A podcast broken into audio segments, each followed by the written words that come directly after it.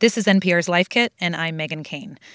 And this is the moment our guest this episode had a sort of aha moment. I had just turned 34 and I had recently gotten married and I had a small child and I had spent two hours putting her to bed and it was only eight o'clock and I was exhausted and I stared out into a living room that was full of toys and crushed blueberries and I looked at my husband and I was like, what happened to our life?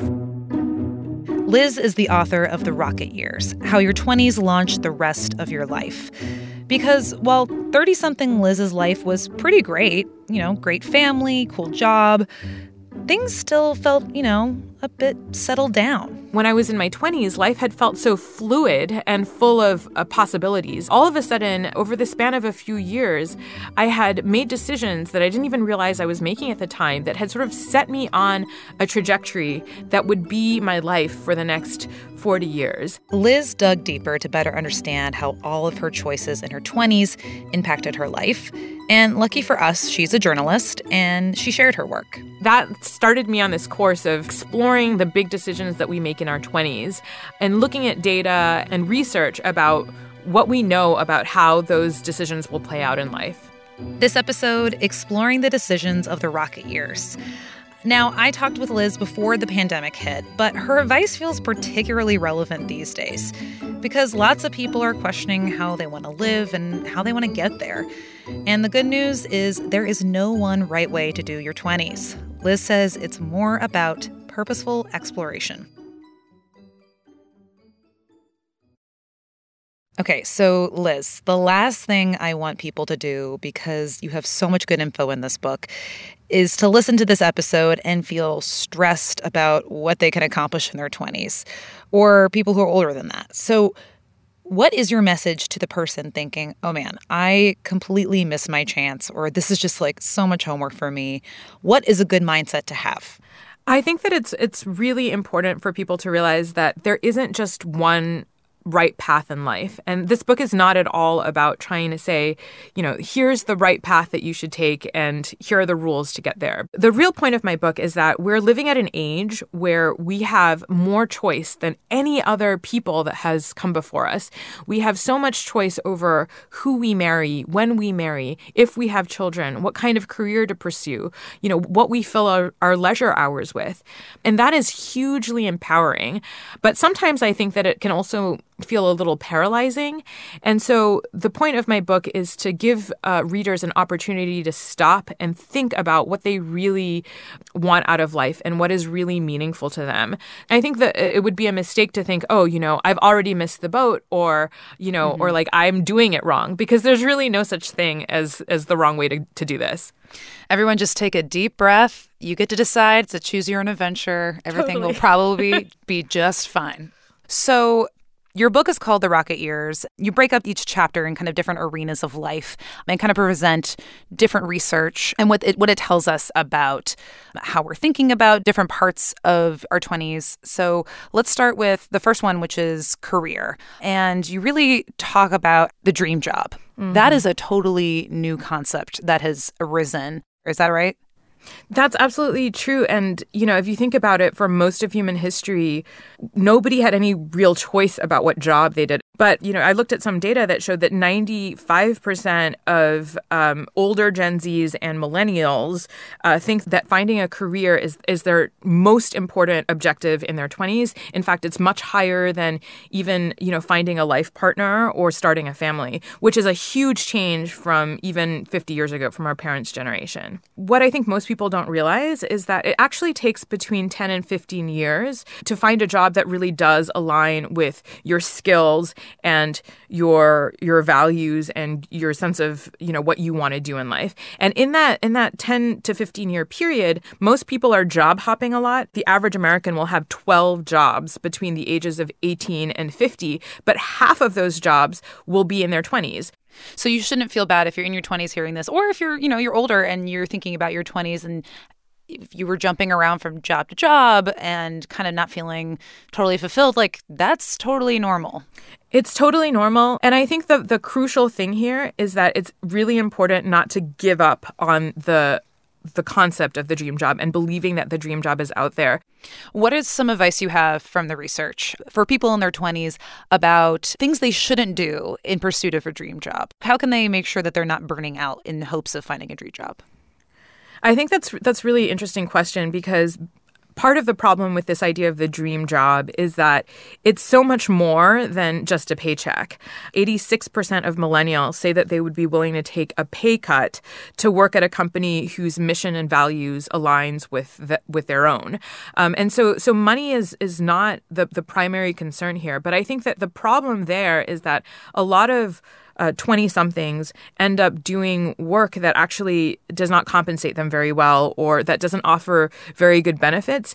And they're willing to, to take that pay cut simply because they, they're so passionate about the work or, or this, this dream that they'll eventually find a career that is so, you know, important to them. Um, and, and I think that that's something to keep in mind because I think that a job that doesn't pay you well or that doesn't give you uh, good benefits, um, you know, that doesn't compensate you for the work that you're doing is by definition not a dream job. It can't be a dream job. And the other thing that I, I found that's really interesting is that a lot of millennials don't actually take any time off. Oof. I'm only just starting to learn this message. Take your vacation days. It's so true. And I think this this again comes back to this idea that these are people who are so passionate about their work that, you know, sometimes they think, you know, oh, I can just like work remotely or or whatever because I just I don't mm-hmm. want to miss anything. I don't want to miss a moment to to move forward in my career because it's so important to me. But I you know, I think all of this will eventually lead to a, to burnout and I think that that will in the long term be much less productive in, in your pursuit of your dream job. I was really glad that you also spent a lot of time seriously delving into why friendship is so important, especially in a person's 20s. So, what's going on in a person's 20s when it comes to friends, and why is that so important? There's a lot of data now about the circles of friends that we have throughout our lives. And um, a lot of research shows that our circle of friends seems to peak at the age of 25 um, and which and feels at, early. Can i just say that does feel a little early does. to me. And it keeps shrinking and shrinking and shrinking over the course of our life. Yeah there's this dramatic fall off. I think you wrote that there's like a, most people lose like a third of their friendships between their mid 20s and mid 30s i mean that makes me kind of sad it's super depressing, yeah, and and so there's a couple of things going on there. On the one hand, um, you know, our 20s are this kind of magical friend making time. Mm-hmm. By the time we're in our mid 20s, the average person has about 18 close friends. Um, but actually, as you get older, uh, that circle of friends begins to shrink, um, and there are many reasons for that. One is again, you know, you have less time, and especially as you get married and start having children, it just becomes much harder to nurture your friendships. And so over time, your circle of friends shrinks.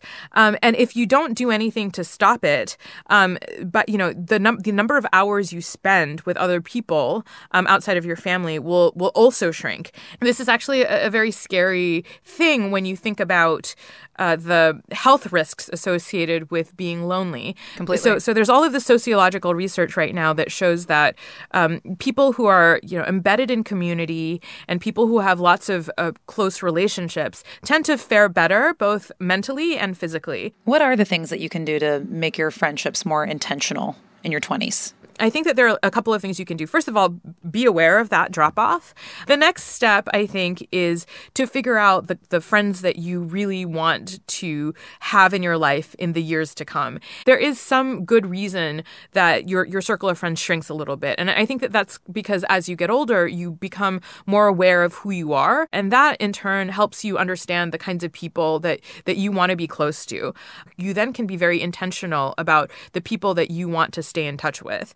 That doesn't mean that you necessarily have to see that friend every week like you did when you were in your 20s. The the form of the friendship can be different. This might mean, you know, calling each other once a week. Um, it might mean making plans to go on a trip together every 6 months something something like that that fits into your life but the other thing is that it's a good idea to also you know be actively making new friends and i think that part of the problem is that you know, what we don't realize is that friend making is actually a skill.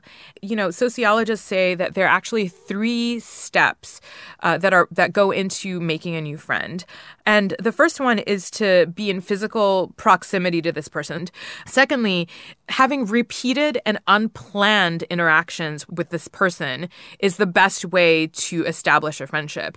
And if you think about it, you know, the friends that you made growing up, it wasn't necessarily that you, you sort of sought them out. It's that they were part of your community and you, you bumped into them at soccer practice or, you know, in class. As, as we get older, it's much harder to find these places where we interact with people um, regularly and there's, there's not a huge amount of pressure to, to be friends with them, but we just see them all the time.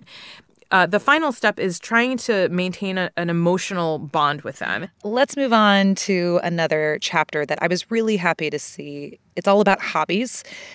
And we don't really talk about hobbies and why they're so important in your 20s.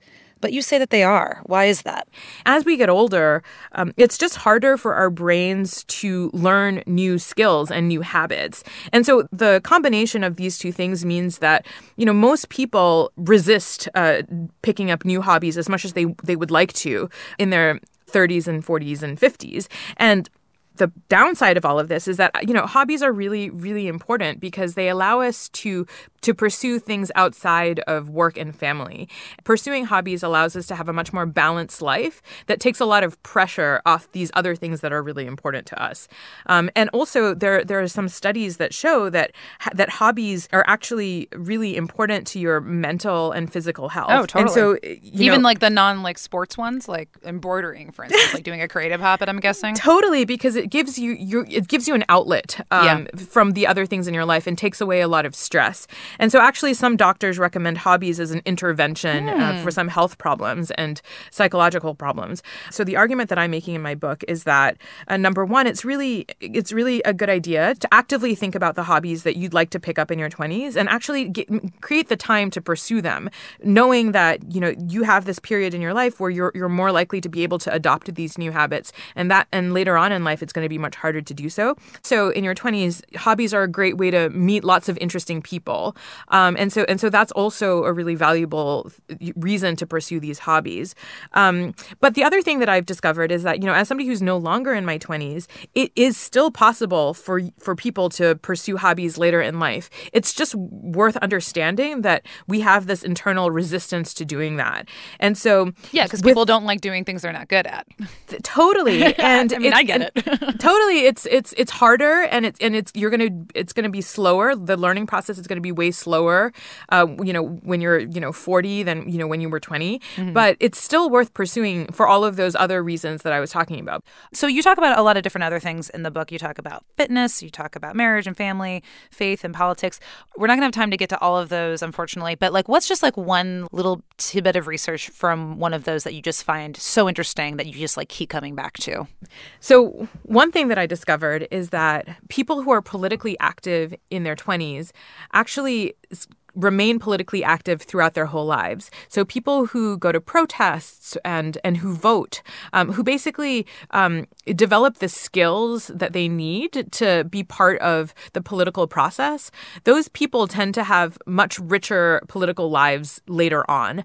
Um, and people who aspire to do that but don't, you know, they, they have a, a, much harder time later on uh, doing things like, you know, even voting. Right, voting is a is a very complex process, as I'm sure that many people people listening to this will realize.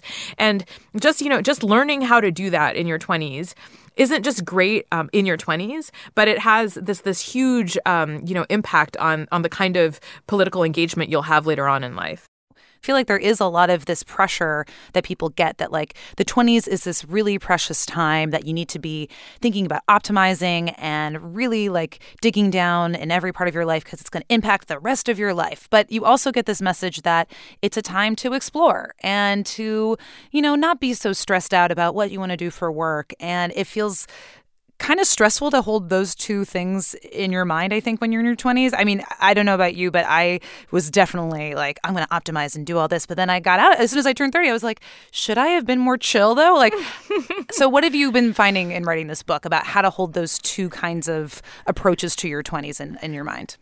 I think that you're spot on. I think that the main tension that most of us experience in our 20s is this feeling that, on the one hand, we need to make good decisions because we have this limited amount of time to set ourselves on the right course. And then, on the other hand, um, it's a time to, you know, go out there, you know, date lots of people, quit a job if you don't feel like you want to st- stick with it. I actually think that most of us felt pulled in, in two different directions when Totally. really they're both part of a really important process. And in, mm. in my book, I, I describe it as purposeful exploration. Because here's the thing you need to make all these decisions in your 20s, but during those years, you're still getting to know who you are as a person mm-hmm. and what the world is like out there. And in a lot of ways, I think that that pull to go out there and um, be a little bit impulsive, I think that that's actually a very valuable um, instinct that we have because it helps us uh, l- develop self knowledge that when, you know, eventually when we have to make a decision because it's thrust upon us, Sure. we actually have more data at our fingertips that will allow us to make better decisions. So I think that a, a much more helpful framework is for people to um, acknowledge that both both of those things are part of the process and they're both very valuable things. Purposeful exploration. I like Yeah. that. That feels like it takes a little bit of the pressure off. Like you don't have to choose like one camp or the other. I think that it's it's really important for people to realize that there isn't just one right path in life. And this book is not at all about trying to say, you know, here's the right path that you should take and here are the rules to get there. The point of my book is to give uh, readers an opportunity to stop and think about what they really um, want out of life and what is really meaningful to them so that then they can use some of this data to chart out a, a path that aligns with that. Um, so I think that it would be a mistake to think, oh, you know, I've already missed the boat or, you know, or like I'm doing it wrong because there's really no such thing as, as the wrong way to, to do this.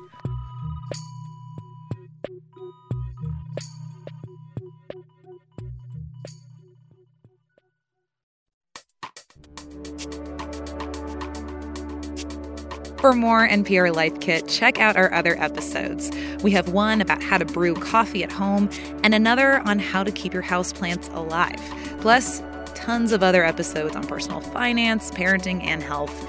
You can find those at npr.org slash lifekit. And if you love Life Kit and want more, subscribe to our newsletter at npr.org slash lifekit newsletter. Also, we want to hear your tips. Leave us a voicemail at 202 216 9823 or email us at lifekit at npr.org. This episode was produced by Claire Schneider. Beth Donovan is our senior editor. I'm Meghan Keane, our managing producer. Thank you for listening.